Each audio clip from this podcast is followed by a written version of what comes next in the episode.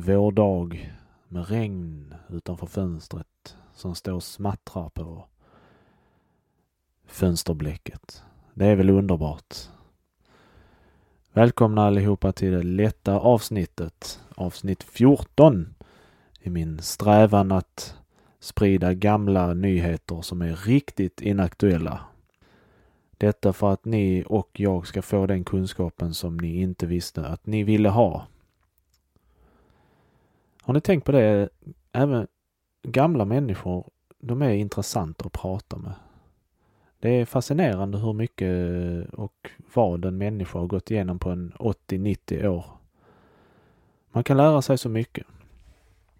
Nej, vi ska ta hand om våra gamla i vårt samhälle. De är värdefulla. Det måste ju vara en omvälvande tid att leva i som en äldre person idag med allt blippande, skannande och allt elektroniskt användande. Allt ska gå så snabbt, så snabbt. Visst, allt är väl relativt, men rent allmänt. Då är det skönt att denna podcasten finns, för här går det inte fort. Långsamma nyheter och artiklar är vad det handlar om. Så vi tar och lyfter upp händerna ovanför huvudet och dyker ner i tidningsartiklarna. Idag har vi Smålandsbygdens Tidning från den 12 i 1940. Vi börjar med rubriken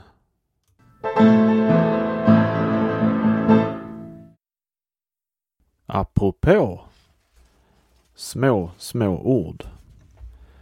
Att skriva reklam för Axamobadet Nej tack, det tänker jag inte göra. Inte mer än vad som berömmer svensk barskogsluft och svensk sjönatur i allmänhet. Med Axamobadet är det som med andra propra badställen intill så kallad befolkningscentra att ägaren tar en frimärkspeng i inträdesavgift, noga räknat 15 öre av vuxna och 10 öre av barn. Och det är det värt varefter vederbörande får kosta sina annonser själv och blir sålunda utan all propaganda i denna spalt. Så mycket kan jag dock erkänna som att jag för en vecka sedan innan ännu biljettluckan hade öppnats för säsongen med andakt följde preludierna till badets öppnande. Man räfsade och stökade och stod i så att det till slut blev fint och välputsat under tallarna. Så länge det nu kan räcka, menade en av flickorna när jag berömde resultatet av hennes arbete med kvast och räfsa. Sedan berättade hon att den första tältgästen lämnat eld efter sig när han gick ifrån tältet på morgonen. En rätt stor fläck hade brunnit på marken intill tältet och det var med knapp nöd man kunde avvärja skogsbranden. Det var små ord av smälek samtliga tänkte om sådan vårdslöshet i den torra junivecka som då var rådande. King torde däremot tåla all möjlig reklam utan att det behöver stöta på patrull från något håll. Ty den King det gäller är nämligen trots allt engelsk internationellt klingande namn en skotsk fårhund. Ung ännu, men klok, som hela hans ras plägar vara. Pling följde gladeligen sin matte i badet och skumpade jämfota med alla uttryck för glädje i det våta elementet som han tidigare hade bekantskap med endast från badkaret. King hade inga bekymmer om att simma krål eller indianskt. Han bara trampade på som om han en gång ämnade sig bort till de öar där hans urfäder vaktat de skotska herdarnas får. Men så långt fick det inte gå, utan fostrarinnan ingrep och de dekreterade att King insvept i en badkappa och för säkerhets skull i allas åsyn placerad på ett trädgårdsbord skulle få vänta på att tassarna skulle bliva torra så att den inte allting fastnade i det. Vad gör då en äkta skotte när barn och fåglar och allt annat lockar till ystra strövtåg? Jo, skotten King resignerar utan ilska, ty alla av hans ras anser att människan måste få bestämma. När han sent om sidor blev torr igen var han många gånger ånyo på väg ut i vattnet till, den lekan, till de lekande barnen. Men små, små ord från hans härskarinna tvingade honom att hålla sig kvar på landbacken, där människorna omåttligt njöto av sol och varma sommarvindar. Göken höll till i väster och som en västergök bör göra var det väl små ord av kärlek hans berätt han berättade för dem som begriper språket. Vi dröjde oss naturligtvis kvar i det längsta och lät tallkronornas skuggor gå mot oss och förbi oss. Vi hade studerat Gösta Wik, Wikmans definition för friluftare, frisksportare och fältsportare varpå vi bestämde oss för att, liksom Gösta själv, vara mellantinget friluftare. Det kräver inte så mycket, bara lite vanliga skogsmannafärdigheter som verkligen inte behöver reklameras upp på några spalter. Är man friluftare och inte ens organiserad så kan man ha rättighet att ibland säga små vänliga ord till frisksportare av båda slagen och till fältsportarna som så här på sommaren inte göra så mycket väsen av sig. På hemvägen ställde det yngre gardet till med, en rabal, med ett rabalder för eh, att en orm låg på vägen och han ringla bort utan att bliva ihjälslagen. Men King och jag vore alldeles lugna och oberörda, benägna att säga vänliga ord som man är då man fått både sol och bad. Underskrivet Gard. Ja, vad kan man säga om det? Det är väl en uh, härlig uh, en härligt målande dåtidsbeskrivning av sommaren. Precis där i början av sommaren. I Västbobygden, där uh, Gislaved ligger i centrum, där har vi ett nidingsdåd. Smärre nidingsdåd förövades natten till söndagen hos en lantbrukare i Ryd villstad eh, i det att en grind, diverse stängsel kring en betesvall där djur vid tillfället vistat, vistats på bete samt vattenämbar bar fingo känning av det okynniga lynnet hos några unga män och detta i form av att grinden rycktes bort, stängslet jämnades med marken och vattenämbaren slängdes huller om buller. Skadorna kunde givetvis blivit av mer omfattande karaktär om djuren funnit lämpligt att följa det åsyftande anmaningen, det vill säga lämna inhägnaden och ge sig ut på bete på sädesåkrar och klövervallar. Det är beklämmande att behöva konstatera att det alltjämt finns ungdom vars bildning och kulturella ståndpunkt av dylika gärningar att döma mera håller sig till en, en långt tillbaka varande tid. Enligt vad vi i detta sammanhang försport hade det ej lyckats för våldsverkarna att hålla sig anonyma. Ja, vad kan man säga om det? Det fanns idioter på den tiden också. Lite rastlösa snorungar helt enkelt. Det vet jag ju själv hur mycket man härjade i, i sin hembygd när man var mellan 8 och 15 år. Man hittade ju på alla möjliga hyss. Ja, och så var det här med andra världskriget vi har kommit fram till nu. Eh, jag tänkte läsa några huvudrubriker så man får en uppfattning om läget här. Ehm, det står med stora bokstäver. Tyskarna står nu sex mil från Paris. Och sen lite mindre rubrik. Franska armén i norr och centern sägs slagen. Och ännu mindre stil med en rubrik som heter Bitter strid mellan Reims och argonnerna. Enligt tyska uppgifter är den franska armén vad beträffar de delar som står mot tyskarnas högra flygel och i centern av den tyska angreppsfronten redan slagen. Den utsättes vid sitt återtåg för oupphörligt förföljande. Tyska avdelningar står redan omkring sex mil nordväst och nordöst om Paris och avskärar där tillfartsvägarna till den franska huvudstaden. Bomber mot Malta blev spelöppningen Sex flygangrepp, flygangrepp under tisdagen, skadorna små. Och så står här, beslutet var redan fattat före slaget angående Italiens medgång i kriget. De senaste krigshändelserna har icke dikterat Italiens avgörande. Rom söker rättfärdiga sin handling inför världen Och så har vi några snabba rubriker här. Eh, broarna mellan Abessinien och Somaliland sprängda. Djibouti. Broarna vid gränsen mellan franska Somaliland och Abessinien har sprängts. Fiturari Birro har utnämnts till befälhavare för den abessinska styrkorna i Kenyaområdet under den kejserliga abessinska flaggan. Vatikanen tiger. En ännu en rubrik. Ovanligt. Det är ovanligt att de tiger och smusslar. Enligt vad man i Vatikankretsar förklarar iakttager påvestolen stor återhållsamhet gentemot Italiens inträde i kriget. Osservatore Romano kommer endast att publicera de officiella tillkännagivandena utan några kommentarer. Oh, vi är väldigt förvånade. De har ju varit, Vatikanen har ju alltid varit kända för eh, starka ståndpunkter. Balkan under tystnad.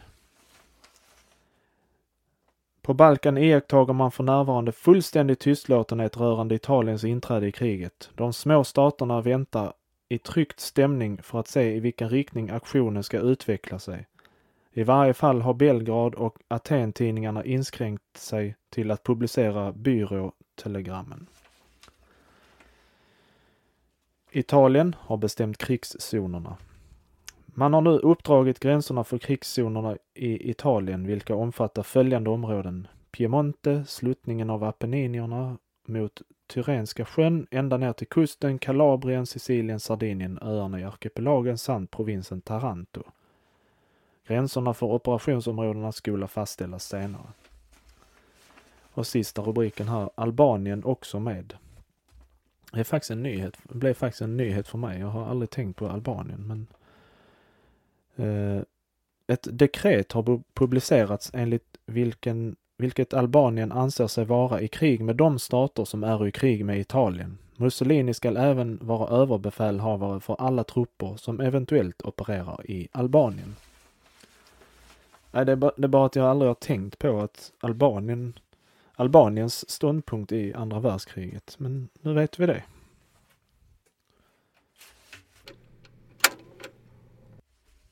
Paris har erövrats fem gånger. Fem gånger har Paris erövrats av fienden. Om det nu ska ske en sjätte gång står ännu i vida fältet. Romartidens Paris som bar namnet Lutetia och förnämligast var en romersk villastad erövrades och ödelades av germanerna under folkvandringen. År 508 gjordes Paris till huvudstad i de germanska, då redan kristnade frankernas rike.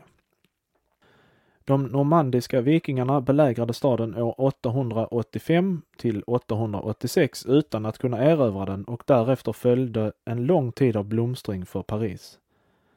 Under hundraåriga kriget med engelsmännen erövrades, erövrade dessa Paris, som emellertid återtogs 1436. Frånsett inbördeskrigen var Paris sedan förskonat från erövringar ända till Napoleons tiden. Efter nederlaget vid Leipzig i oktober 1813 trängdes Napoleon nämligen tillbaka till Frankrike och de ryska och tyska arméerna intågade i Paris.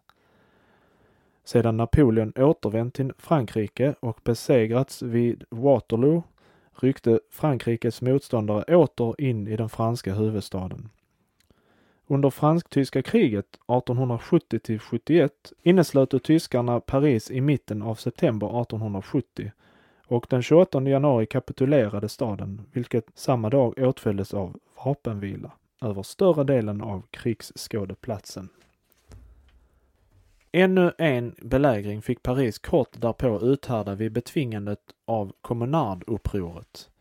Under världskriget kommer tyskarna vid sin stora offensiv 1914 till endast några få mils avstånd från Paris, men slaget vid Marne kastade dem tillbaka.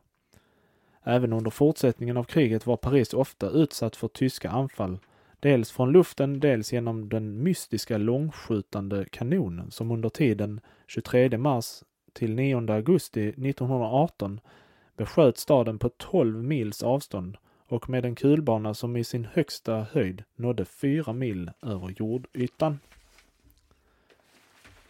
Ja, vad ska man säga om Paris? Det är en eh, väldigt begärlig stad, tydligen. Jag har ju varit i Paris. Det är, det är faktiskt en väldigt vacker stad. Apotekare måste vara klar i huvudet. Medicinalstyrelsen har hos Kungliga Majestätet begärt bemyndigande att påkalla undersökning av apotekares och farmaceuts sinnesbeskaffenhet då det kan antas att vederbörande är ur stånd att nöjaktigt sköta sin tjänst.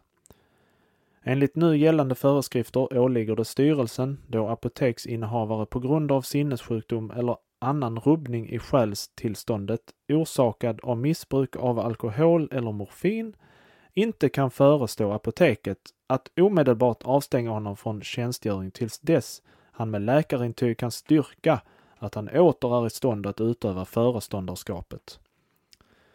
Styrelsen har emellertid endast begränsad möjlighet att konstatera om apoteksinnehavare lider av rubbning i sitt själstillstånd. Närmaste anledning till styrelsens hemställan är ett aktuellt fall i Västerbottens län där flera läkare anklagat en apotekare för olämpligt uppträdande i tjänsten. Landsfogden i länet har fått i uppdrag att närmare utreda de påstådda tjänstefelen. Ja, där blir man ju lite nyfiken eh, av vad det är för olämpligt beteende. Det kan ju vara vad som helst. Men eh, det här med eh, kraven här. Det borde ju vara på alla, så borde det vara i alla arbeten, antar jag. Att man ska vara, ha en sinnesbeskaffenhet som är normal. Eller? Inte bara apotekare.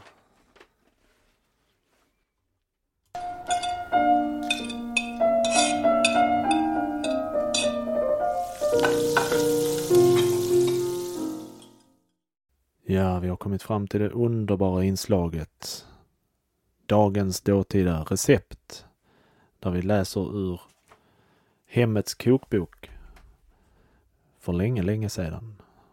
Där de tipsar om riktigt goda maträtter, kanske något bortglömda av eh, okända anledningar. Idag har vi kommit till, eh, eller kommit och kommit, jag tar det i okronologisk ordning här. Jag tar Idag är vi framme vid 364. Färsfyllt selleri. Det låter jättekonstigt. Då behöver man två stora rotselleri, 100 gram oxkött, 100 gram kalvkött, 50 gram späck, en matsked stötta skorpor. Till stekning två matskedar smör. Sen behöver man ett ägg, en kaffekopp mjölk, salt, vitpeppar, en matsked hackad syltlök. Beredning. Sellerierna skrapas och sköljas väl samt kokas halvmjuka i vatten. De tagas upp, ett lock skäras ut och sellerierna urholkas uppifrån. De fyllas med väl arbetad och kryddad köttfärs och locken läggas på. Smöret upphettas i en kastrull och här i nedläggas sellerierna de får sedan långsamt steka med tätt slutande lock under påspädning av buljong eller vatten till dess sellerierna är alldeles mjuka och färsen genomstekt. De tagas upp och serveras med sin sås. Utmärkt gott är även att fylla kokta selleri med en champinjonstuvning och därefter gratinera dem. Ja, det lät ju gott. Och, eh, äh, inte jätte jättegott. Rotselleri är väl inget super, ingen supergod grönsak eller rotfrukt. Roligt är att de väljer att ha 100 gram oxkött och 100 gram kalvkött. Varför då? Varför kan det inte bara vara 200 gram oxkött eller liksom ett av varje? Eller, eller en sorts kött bara. Men det är lite märkligt det här med, eh, alltså det är väldigt konstiga recept här. Eh, på, eller konstiga maträtter här. Det måste ju vara det att vi har kommit fram till någon sorts allmängiltig eh, smaktycke liksom världen över. Allting sprids med video, med alla sociala medier och liksom det finns, det verkar inte som det finns plats för de här lite konstigare maträtterna där man som inte riktigt går hem hos alla. Liksom allting måste på något sätt gillas allmänt på något sätt eh, för att någonting ska bli för att någon maträtt ska bli eh, populär. Liksom.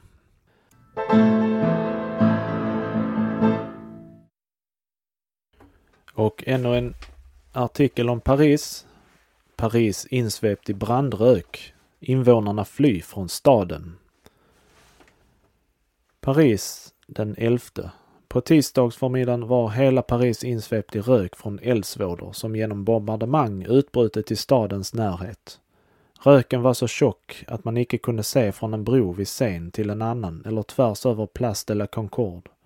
Överallt sågos flyktingar på väg till järnvägsstationerna. De flesta gingo till fots och en stor del av dem drogo barnvagnar och små kärror med alla ägodelar som de kunde föra med sig. Paristidningarna utkomma, utkommer på tisdagen för sista gången. De innehöll meddelande om den italienska krigsförklaringen. Klockan två på tisdagsmorgonen upphörde pressarna att arbeta men nyhetsblad om två sidor skulle istället tryckas. Brittiska ambassadens personal har nu lämnat Paris. Börsen är provisoriskt stängd men kommer inom kort att öppnas på en plats utanför Paris. Stadens banker vore öppna. Ja, det är en eh, bild. Vi får en bild av situationen i Paris här under andra världskriget. Det låter riktigt tråkigt. Man får lite sådana här eh, Ukraina-Ryssland-vibbar här. Hur det ser ut där just nu i många städer i Ukraina. Det är riktigt trist. Ja, yeah, lite gladare nyheter här. Allehanda idrott, aerotransport och litografier vunno i Korpis. Årets fotbollskorpis i Jönköping har startat. 40 minuters matcher i serieform denna gång. I olikhet med förr om åren spelas detta års fotbollskorpis ej efter utslagsmetoden utan i serieform. Detta kan jämföras, genomföras tack vare den ovanligt ringa tillslutning som årets mästerskap av kanske förklarliga skäl rönt. Endast ett tiotal lag medverkar denna gång. Starten av det hela skedde igår kväll med två matcher. I den första möttes Nydals och Aerotransport. Det senare laget enda nytillkomna för året i tävlingen. Gjutarepojkarna ställde upp som tämligen klara favoriter oaktat laget ej fick med Jackson Lövgren och spelet artade sig från början också ganska bra från Nydals. Men målen vägrade dock envist infinna sig. Nydals pressade på envetet under bägge halvlekarna utan att den småfyndiga kedjan lyckades överlista Aerotransport väl täckande försvar. Uppgörelsen såg länge ut att sluta oavgjort och mållös, men någon fattig minut före full tid kom Nydals målvakt och slarva, att slarva med en förlupen boll från högerkanten. Han tappade lädret bortåt Aerotransports vänsterytter tills till denne backade givetvis och tog emot. Bollen satt lite snopet i Nydals målnätsmaskor, så kunde motståndarna tåga från planen med de två poängen.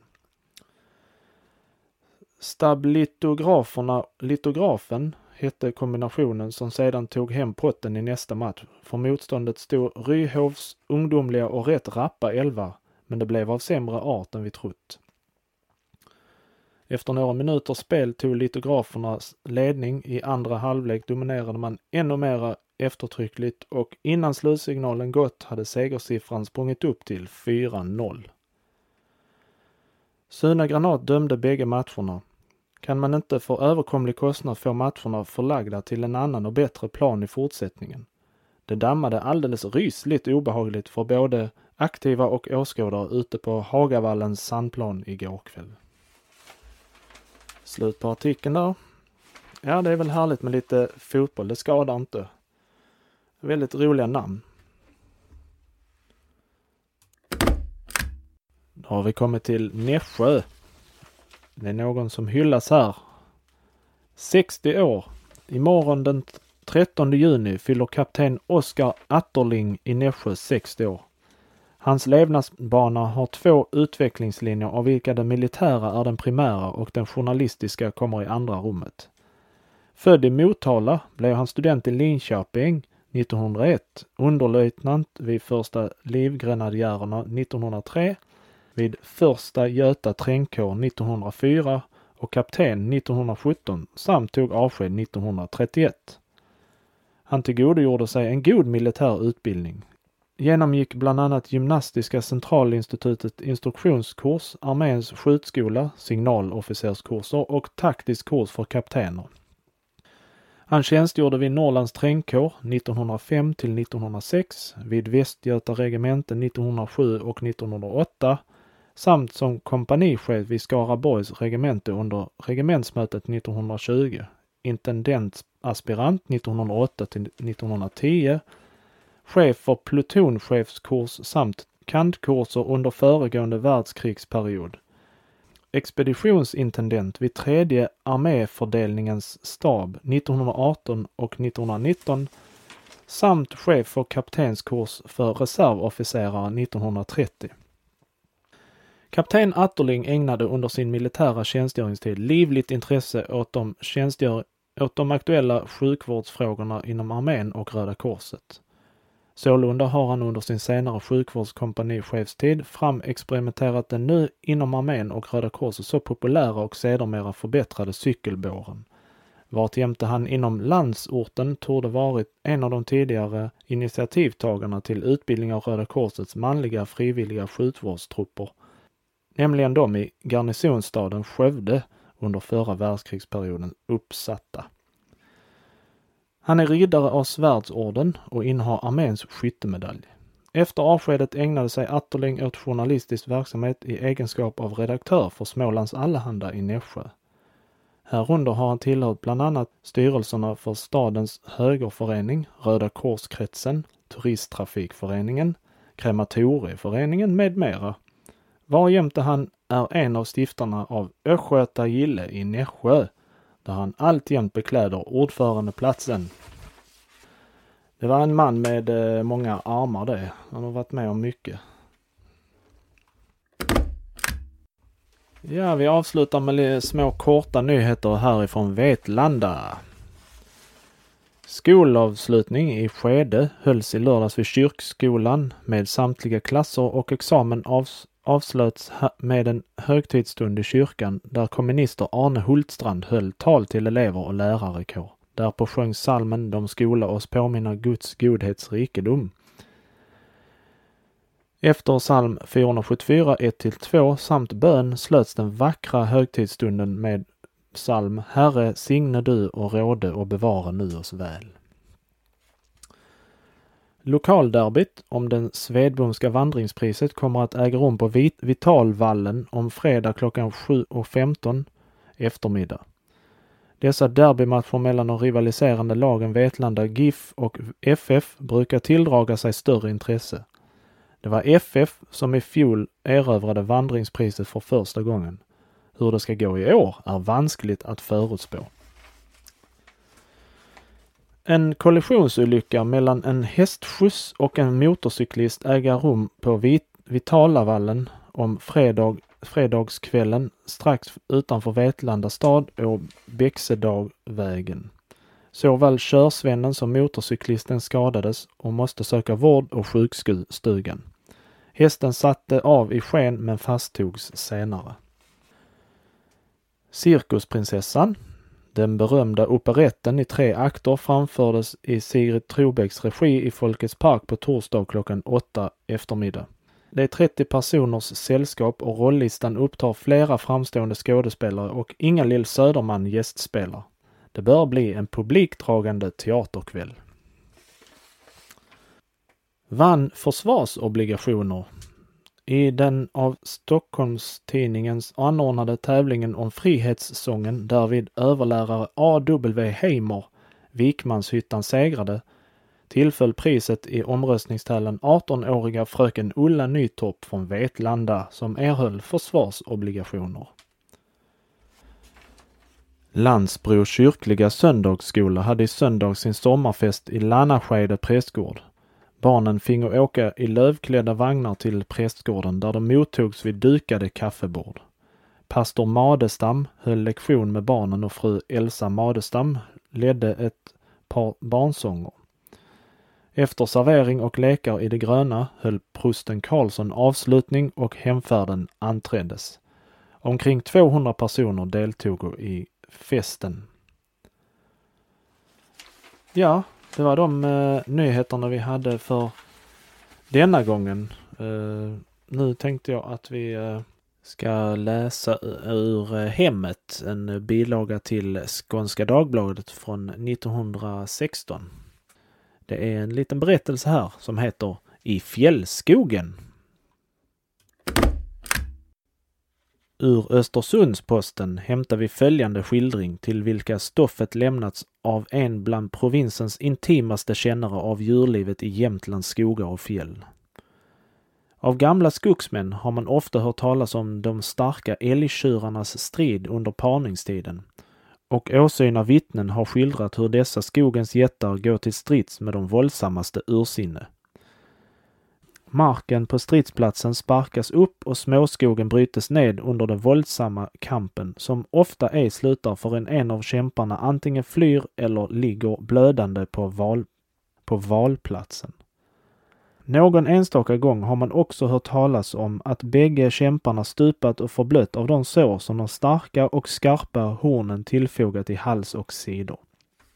Aldrig har man väl emellertid hört att kämparna i stridens hetta så snärjt in hornkronorna att de ej sedan kommit lös utan stupat av utmattning och långsamt svultit ihjäl.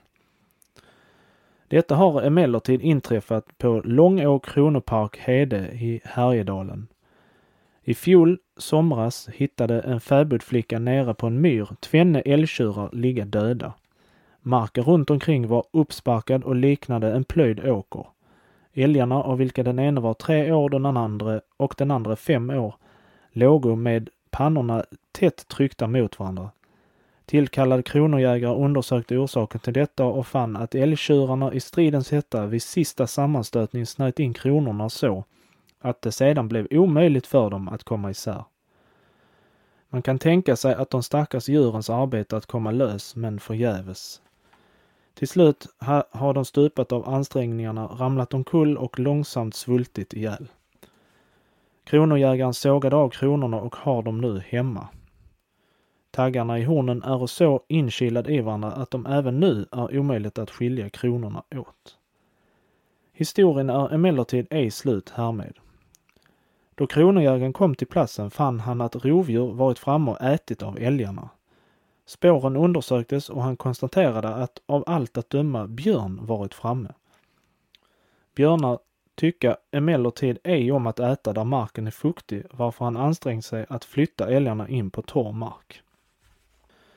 Detta hade också delvis lyckats. Spåren visade att de stora älgarna släpats några meter upp på en liten förhöjning. Där hade emellertid björnen, om den nu var ensam, måst ge tappt och i ilskan hade han som björnjägare säga gjort sinne. Han hade nämligen upprepade gånger klättrat upp i en närstående tall och sedan handlöst släppt sig ner i marken, allt för att reta upp sig. Märkena i tallen efter ramarna vore tydliga och vid roten på tallen syntes tydligt hur björnen hamnat på stussen. Samma sagesman som berättat ovanstående reste för några dagar sedan genom Nedalens by vid norska gränsen och fick då erfara att en ung jägare i byn ett par dagar tidigare varit vittne till en strid mellan en varg och tvenne älgar. Ynglingen berättade att han en dag, då han på skidor åkte ut på fjället för att se efter ripor, fick uppe på fjället se något som han tyckte vara ett par vargar. Han hade endast en fågelstudsare med sig, varför han skidade hem efter kulgevär. När han så var på återvägen kommer plötsligt tvenne älgar rusande förbi honom på kort avstånd och efter dem kom en stor varg. Uppe på fjället omkring 200 meter från ynglingen tvingade vargen älgarna att stanna och då de vände sig om hoppade vargen upp och bet sig fast i strupen på den största av älgarna.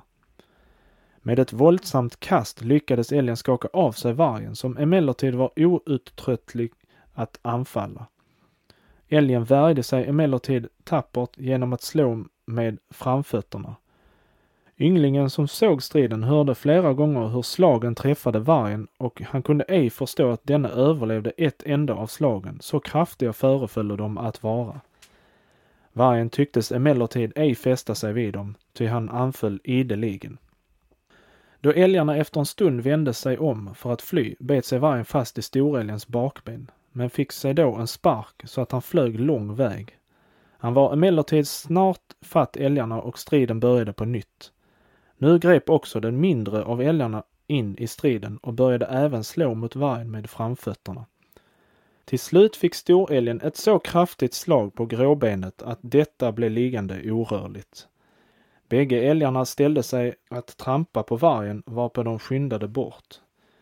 Ynglingen skidade nu fram. Han hade redan förut försökt att skjuta på vargen men hade ej vågat då han fruktade att träffa någon av älgarna.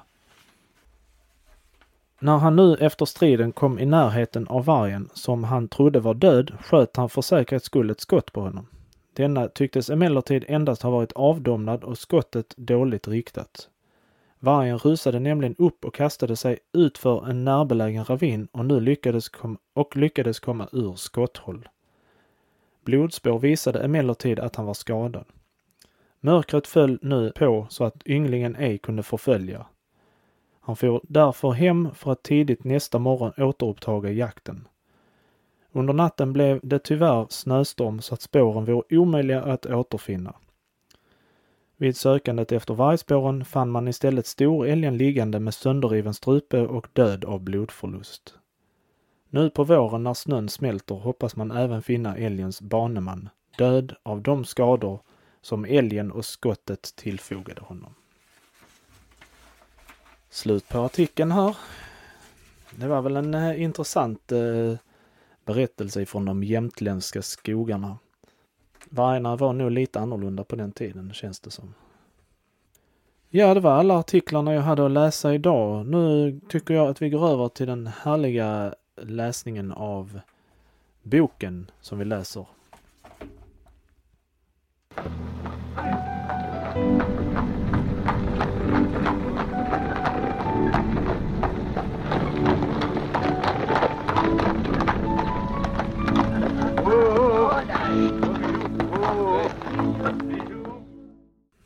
Boken vi läser är ju såklart en tysk students dagbok under fransysk tjänst eller Memoarer från Algiers av Herman H.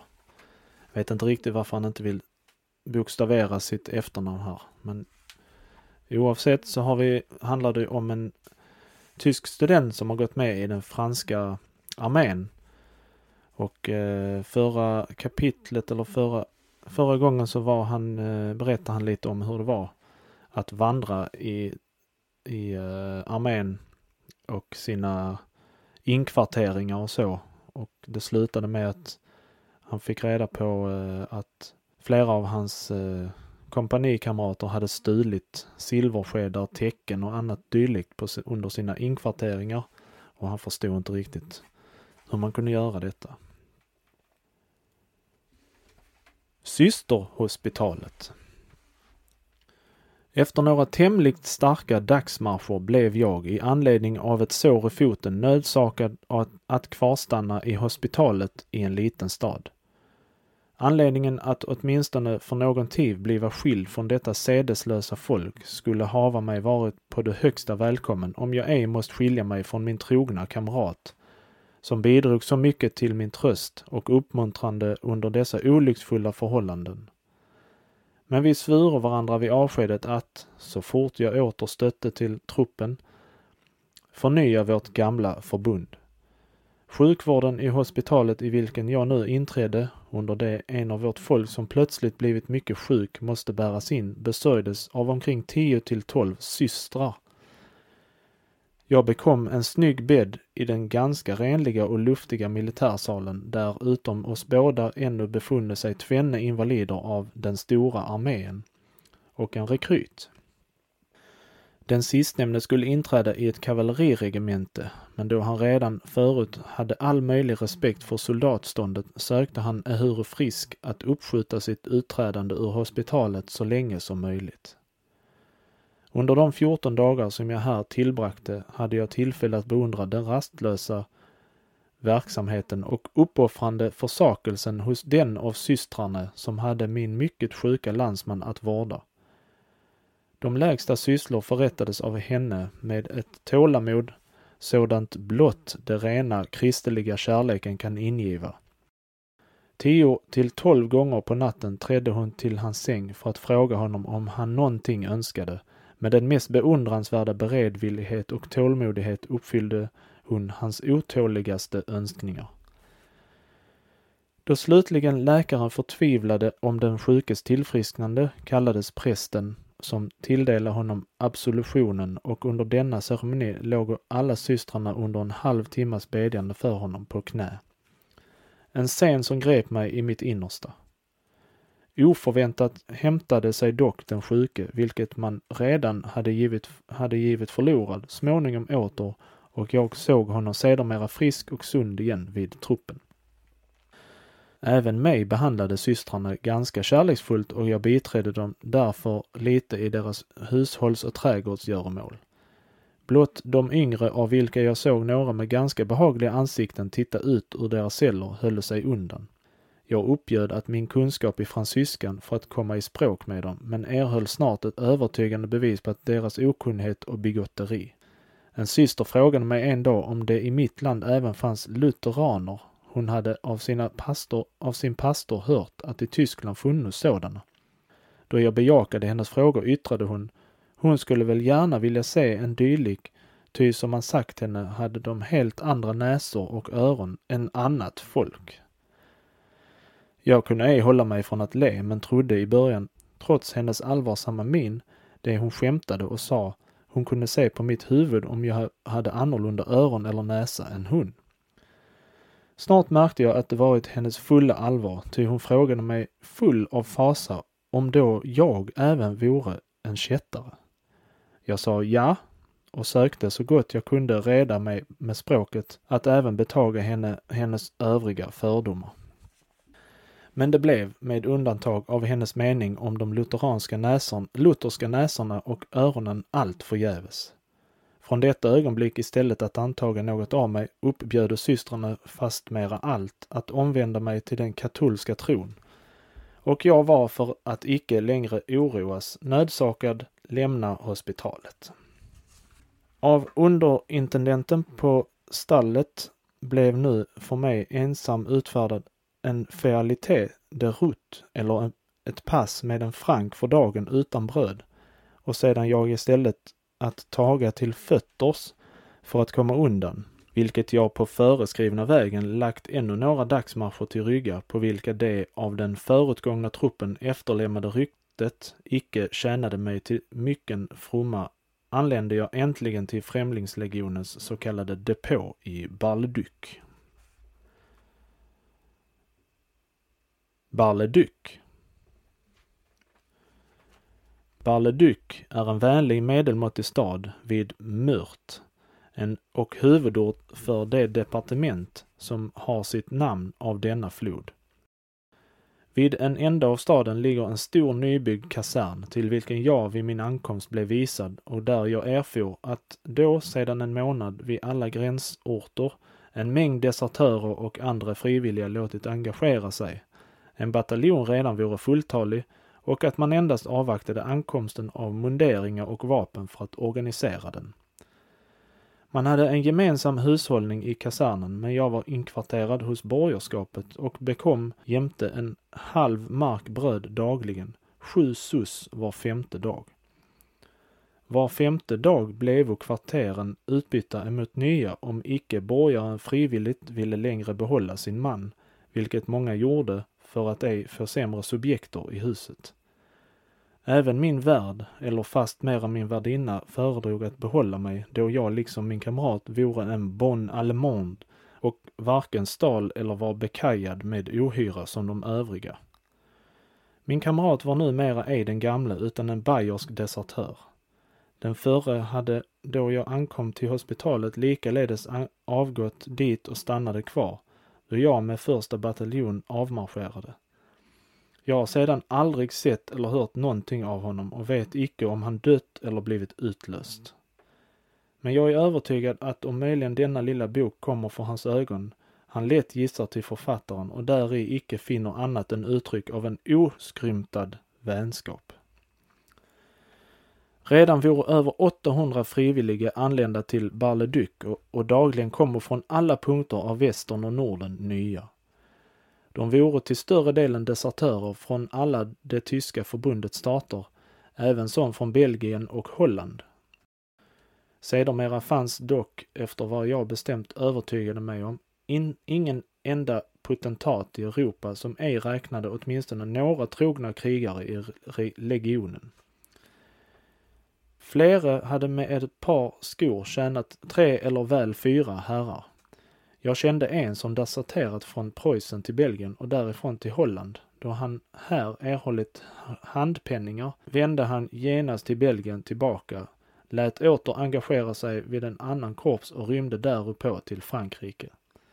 De efter julirevolutionen förra året föravskedade schweizerregementena och det även av utlänningar bildade till en lätt fransyskt infanteriregemente förvandlade regementet Hohenlohe hade lämnat den, det övriga av den värvda soldatesk som utgjorde kan hända tre fjärdedelar av det hela. Den övriga fjärdedelen bestod av civila och föga fanns det något stånd som icke ägde att ur sin krets uppvisa åtminstone ett enda subjekt bland oss. Bönder som bortslupit sina, sina hemman, hantverkare för vilka rörelsen ej mera gick, artister utan bröd, köpmän som gjort bankrutt, bankirer vilka utställt falska växlar, kassörer som rymt bort med kvarlevorna av kassan, avsatta ämbetsmän eller sådana som hotade att bliva det, studenter vilka liksom jag löpt åstad av lättsinnighet eller andra vilka flyktat undan fästningsstraff, varav de varit hotade, äkta män som emot sina hustrur ungkarlar som emot sina älskarinnor varit otrogna eller omvänt. Brottslingar som lupit undan tukthuset, ja till och med barn av 12 till 14 år som lupit undan skolmästarens käpp. Att bliva trumslagare. Äntligen även kvinnor som följt med sina män och nu tävlade om de ärofulla platserna av marketenterskor. Alla utan åtskillnad blev antagna. En dag såg jag en förnämt klädd herre med hästar och vagn hålla framför värdshuset. Ett par dagar senare åt han ihop med oss i sin ratatul. En bedagad man, vilken i bayersk tjänst varit kapten och för skulder tagit till flykten, fann sig här vid ett och samma fat tillhopa med sina fordon gemena, vilka han väl mer än en gång låtit känna prygelkäppen. En katolsk präst vilken, som det hette, kommit sin kökspiga något för nära, stod nu lika svart och måhända mera värdig än förut på predikstolen invid kökskitten och hade namn för en förträfflig ratatulskock, varför han måhända just nu hade sin kökspiga att tacka. Här var för filosofen, komikern eller novellisten öppnad en skola bättre än någonstädes. Ingenstädes fanns för tänkaren rikare ämnen till betraktelser för satiristen eller humoristen löjligare, bisarrare scener för romanskrivaren eller biografen sällsammare eller lärorikare historier. Man kan med rätta säga att många verkliga historier av dem vilka kommer till legionen skulle hava lämnat en färdig intressant roman.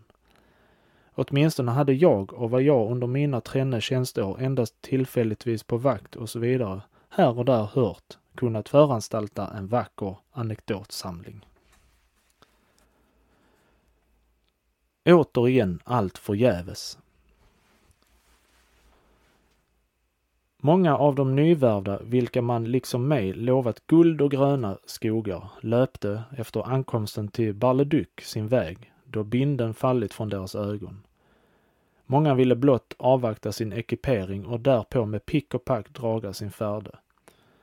Då de som vid deras desertion blivit fasttagna och åter inlevererades icke led något straff så var jag även böjd att göra ett försök, men den långa resan utan kläder eller penningar, sannoliken av allt åter bliva inlevererad och ett betänkande av följderna mer allvarsamt än nödigt var, förmådde mig att först göra ett försök att på rättskaffens väg erhålla friheten. Jag vågade ej hos de mina, vilka jag sedan min avlä mitt avlägsnande från T icke givit någon upplysning om mig, emedan jag ständigt hoppades att kunna giva dem en bättre vecka fråga om penningar för mitt friköpande och återvändande, huruvida de numera även kunde önska det sistnämnda var mig till och med obekant, men skrev för att oupptäckt erhålla nödiga upplysningar till en akademivän, vilken jag för övertyga skulle uppbjuda allt att rycka mig ut ur ett läge i vilket jag endast kunde känna mig högst olycklig. Tillika skrev jag den 23 maj till en anförvant av min familj ett brev vari jag bad honom så mycket som möjligt lugna dem. Det innehöll bland annat följande ord, vilka jag här ord för ord meddelar. Den utförliga historien om mina sista tre månader ska min vän R meddela er och jag anser därför överflödigt att här ånyo upprepa den. Så mycket må ni dock veta på förhand att jag sedan andra hälften av februari står i fransysk krigstjänst och med legion étranger i vilken jag tjänar må hända ha att förvänta en snar avfärd från Frankrike till någon av kolonierna. Hurudan i yttre avseende min framtid ska bliva vet jag ej. Jag är nu soldat, den tid för vilken jag måste bliva det är tre år. Huruvida jag även dessförinnan må hända inom helt kort tid föranlåtes att åter lämna franska tjänsten. Jag har ännu icke underskrivit mitt engagemang och kan om andra förhållanden göra det önskvärt och möjligt mot ersättande av min kosthållning åter avträda, beror ej blott av mig. Men lämnar jag förr eller senare krigstjänsten är det mitt beslut att åter fullfölja vetenskapernas väg, vilken, om det också icke regnar vaktlar eller mannar, åtminstone icke ska låta mig förhungra. Må de mina föreställa sig det jag nu gör en resa gratis och antingen aldrig eller som en värdigare son och broder vänder tillbaka i deras armar. Jag vågar icke ännu skriva direkt till min mor, då jag icke känner att hon, om hon redan blivit underrättad om mitt steg, och detta måste ske med all möjlig skonsamhet. Åt främmande människor vilka är utan vänskapens känslor och utan betänkande blott fördöma, må ni ej nämna ett ord om mig. Vad mina vänner angår så mana dem till skonsamma omdömen och kärleksfullt deltagande för deras i världen utstötte väns öde än en. Då jag skrev detta brev till hembygden vore vi ännu alltid i vårt provisoriska tillstånd utan kläder. Utan bestämmelse. Vi hade redan över en månad varit i Baleduco. och ägde ännu varken mundering eller vapen. Man kan nu föreställa sig hur eländiga och trasiga många då såg ut. Borgarne, vilka icke mera hava någon hos sig i kvarter, de fruktade att jämte denna erhålla en otaliga, otalig extra befolkning och jag själv, så ofta jag ingick i kasernen, vilket också endast skedde när det måste ske, tog mig omsorgsfullt tillvara att ej vidröra någon. Det oaktat hade vi innan ännu den minsta ekipering blivit lämnad av vårt befäl blivit indelade i kompanier och början redan blivit, blivit gjord med exercis. Denna plan var ganska ändamålsenlig men i sitt för utförande i högsta grad löjlig. Emedan vi icke ägde några gevär så utfunderade vår chef en annan Salomo, hans namn var verkligen Salomo de Musis, en nödhjälp av splitter ny beskaffenhet. Sedan han i led och rotar uppställt oss kommenderade han par le flanc Druy och förde oss mitt genom staden till en stor rikskeppshög där var och en av oss erhöll sin käpp. Sålunda beväpnade drogo vi under hela staden åtlöje tillbaka till kasernen på vår exorceringsplats och fingo där inöva handgreppen med våra käppar istället för gevär. Då äntligen av munderingen, som sannoliken ej för elegansens skull blivit förfärdigad i Paris, den ena perseden efter den andra ankommit och blivit utdelat, samt till slut även gevär och övriga delar av ekipering blivit levererade, började det gå något hyggligare och ordentligare till. Också tog vi oss nu något bättre ut i våra vida korta kappor av blågrått tyg, mörkblå frackar, röda byxor, svarta eller vita ka kamascher och chacot eller bonnet de police. ännu förut i våra hundrafärgade brokiga dräkter. Men nu började ett annat ont taga överhanden, desertionen. Många som med pick och pack lupit sina färde, lupit sina färde blev väl uppfångade av Jens Darmer eller av bönder förda tillbaka. Men många undkom över belgiska gränsen och alla hade vanligen skadat eller föryttrat sin ekipering. Man tillgrep nu strängare mått och steg emot desertörerna och säljarna, vilka visserligen injagade rädsla hos några, men hos andra blev antingen fruktlösa eller blott av övergående verkan. Så länge legionen blev i Balleduc var på deserterandet, förslösandet, bedragandet och försäljandet på indisciplin och oordningar ingen ända.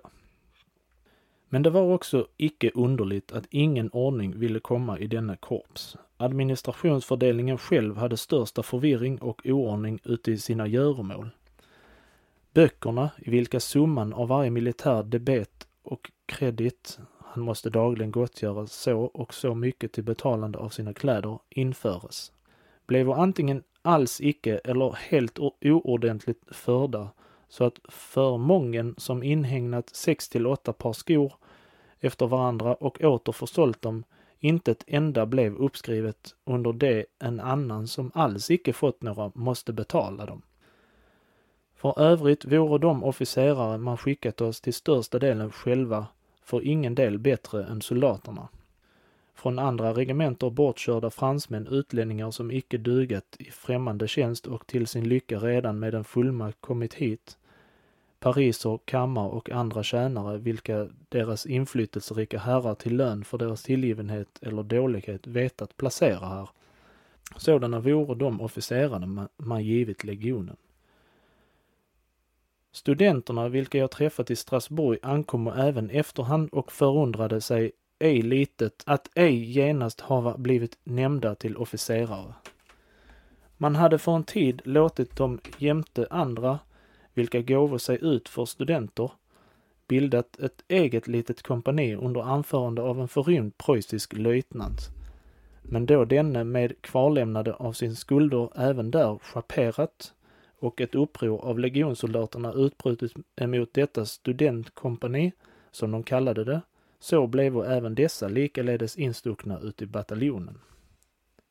Gamla soldater, synnerligen sådana vilka redan tjänstgjort ute i regementet Hohenlohe eller Schweizerregementena och redan kände franska språket och exercisen blev nämnda till underofficerare, vilket var så mycket nödigare som många till och med av officerarna icke kände bägge delarna, och mera genom protektion, intriger eller smicker, vilka lika lite tryter i det lägsta som ut i de högsta förhållanden än i följd utav förtjänst lyckades det även småningom för andra att uppsvinga sig till den ärofulla posten av en korporal eller furir. Under det legionen efterhand sålunda organiserades och inexercerades funderade jag endast på medlen att komma på fri fot.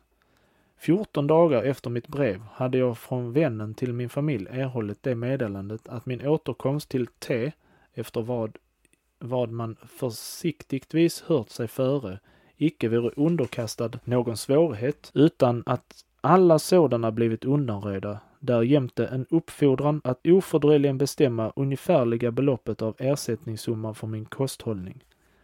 Ni bör, så slutas brevet, väl besinna hur skadligt för er framtida existens det måste bliva om ni avlägsnar er från er nära nog fulländade bildningsbana ni bör vidare överlägga hur tvivelaktigt edert framtida öde är bland militären, för hur mångfaldiga äventyrligheter, inskränkningar och försakelser ni i detta stånd är utsatt och edert samvete bör slutligen låta eder känna de plikter ni har att uppfylla emot edra närmaste.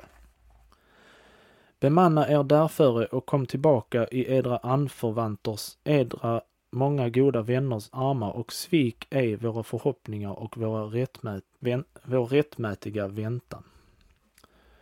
Jag meddelar dessa ord, enkom för att giva om de mina ett offentligt vittnesbörd, att de urakt läto ingenting för att befria mig ur legionen och återskänka mig åt min kallelse. Men förhållanden, vilka icke berodde av mig, till intet gjorde alla mått och steg man vidtagit. Man hade sagt mig det mitt entledigande icke vore underkastat någon svårighet och föga kostnad. Jag hade icke att betala annat än vad för såld, underhåll och så vidare blivit utlagt sedan tiden för min värvning ut i februari månad. Också hade verkligen redan flera, bland andra några av de Strasbourg och mig träffade studenterna sedan ett av de företaget desertionsförsök misslyckats blivit friköpta. Men knappt hade jag avskickat brevet som innehöll bestämmandet av det ungefärliga kostnadsbeloppet än, dess, än den underrättelse blev mig meddelad det i följd av från Paris ingångna ordres ingen mera under någon förevändning fick entledigas och att alla hade ånyo undertecknat sina kontrakter, vilka beräknades från och med denna dag. Detta undertecknade varmed man måste binda sig för fem av fyra minst för tränne år, sökte jag i dåraktig förhoppning att skjuta upp så länge det var möjligt. Men omsider den 28 maj blev jag tvungen och tog det kortaste kapitulationstiden, tränne år. Mitt undertecknande hos generalen den trenne månader som sedan dess förflutit hade alltså ingenting fått gälla. Likväl var det möjligen för mig en lycka att jag icke redan ute i Strasbourg formligen förbundit mig för någon bestämd tid. Ty då jag kan hända valt den lägsta istället för den kortaste. Med mitt uppskjutande hade jag ingenting annat vunnit än att i mitt namn ute i matrikeln blivit förflyttat några blad längre tillbaka på den betydelsefulla numran 190, varmed framgent alla mina effekter måste bliva märkta. Nancy Småningom hade redan tvenne fullständiga bataljoner bildat sig i Bar leduc och en tredje redan påbörjat till att bilda sig. Även hade man länge kringfört rykten rörande legionens avmarsch och bestämmelse då plötsligen den 20 juli befallning ingick till första bataljonen vid vars andra kompani jag stod att inställa oss med vanlig packning färdiga till avtåg i kasernen. Jublandet var allmänt, ty liksom skolgossar glädja sig soldaterna mest åt permission och marscher. Även hade många dessutom andra grunder vilka gjorde dem ett snart avtågande från Bar-le-Duc önskvärt. Oaktat det dåliga rykte legionen ifrån början förskaffat sig hade de dock småningom vetat insinuera sig i sina värdars skuldregister och de lediga efter icke lediga fransyskornas hjärtan och om icke värdarna så delade dock säkerligen många äkta männer med oss glädjen över vårt avtåg. Även jag gladde mig, ehuru ingen visste vart det bar. Man ville med avsikt hålla detta hemligt medan man befarade många av fruktan för målet kunna desertera. Jag tillstår att jag själv uppgjorde planen att då alla ärliga medel blivit fruktlösa begagna tillfället och under marschen smyga mig undan. Men ett annat hinder gjorde även denna plan om intet. För säkerhetens skull hade jag till en löjtnant vid min bataljon, vilken var mig väl ej personligen, men genom min familj bekant, låtit adressera den för mitt friköpande och återresa bestämda summa. Då mitt friköpande nu var om intet och jag före avtåget utfordrade mina penningar vägrade denne att lämna dem under föregivande att då de vore bestämda endast för mitt friköpande han icke hade någon fullmakt därtill. Huruvida denna var den uppriktiga bevekelsegrunden eller någon annan, vilket jag då icke utan skäl trodde var med i spelet, lämnar jag därhän och tröstar mig som god musselman och kristen med den tanken. Det skulle så vara. Jag skrev väl under vägen hem det man måste tilldela mig fullmakt att lyfta mina penningar, men jag kunde förutse det man icke ville vara mig behjälplig till en desertion vars bestraffning i händelse av misslyckande de föreställde sig vidare hårdare än den verkligen var, och innan jag bekom något svar var jag redan färdig till inskeppningen. Jag marscherade alltså med 50 mark på ryggen och utan en sou i fickan. I julihettan från Bar Leduc över Tull, dit sedermera legionens depå förlades, till Nancy i denna stad, eller snarare för portarna av denna stad, en av de skönaste i Frankrike, huvudstaden i det gamla Låtringen, blev vi förlagda ut i en kasern och blev där utan att exercera och i fullkomlig overksamhet liggande i omkring 14 dagar, under vilka jag ägde tillräcklig ledighet att beundra dess sköna byggnader och retande, smakfulla anläggningar, även som att besöka den närbelägna skådeplatsen för Karl den Järves av Burgund, tredje och sista nederlag. Även var jag här vittne till julirevolutionens första årsfest, vilken firades med mycket pomp och buller, men under auspicier, vilka lät mig förmoda att som jag i ett under kanonernas oavbrutna dundrande den 28 juli därifrån skrivet brev avtryckte mig. Man skulle innan kort få ännu en revolutionshögtid att fira. Väl tycktes mig vår fullkomliga overksamhet antyda det vi blott provisoriskt blivit förlagda hit och att vi snart åter skulle uppbryta. Även vann tron på vår bestämmelse till Alger allt mera insteg. Men vi erfor det först då med visshet när befallningen till avmarsch för andra morgonen blev given.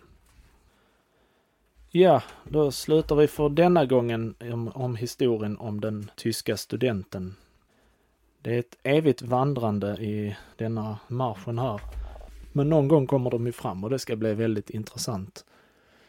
Ja, tack för att ni har lyssnat eh, på detta avsnittet, avsnitt 14.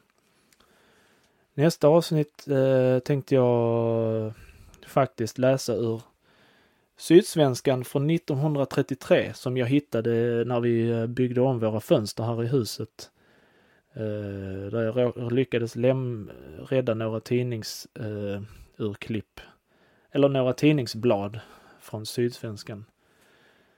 Eh, precis så gammalt som vårt hus är faktiskt. Så det ska bli intressant och de, det kommer inte bli lätt att hantera de stora bladen. Men som sagt, tack så mycket för att ni har lyssnat för denna gången. Och ha en underbar fortsatt dag så ses vi och hörs snart igen. Ha det gott! Hej då!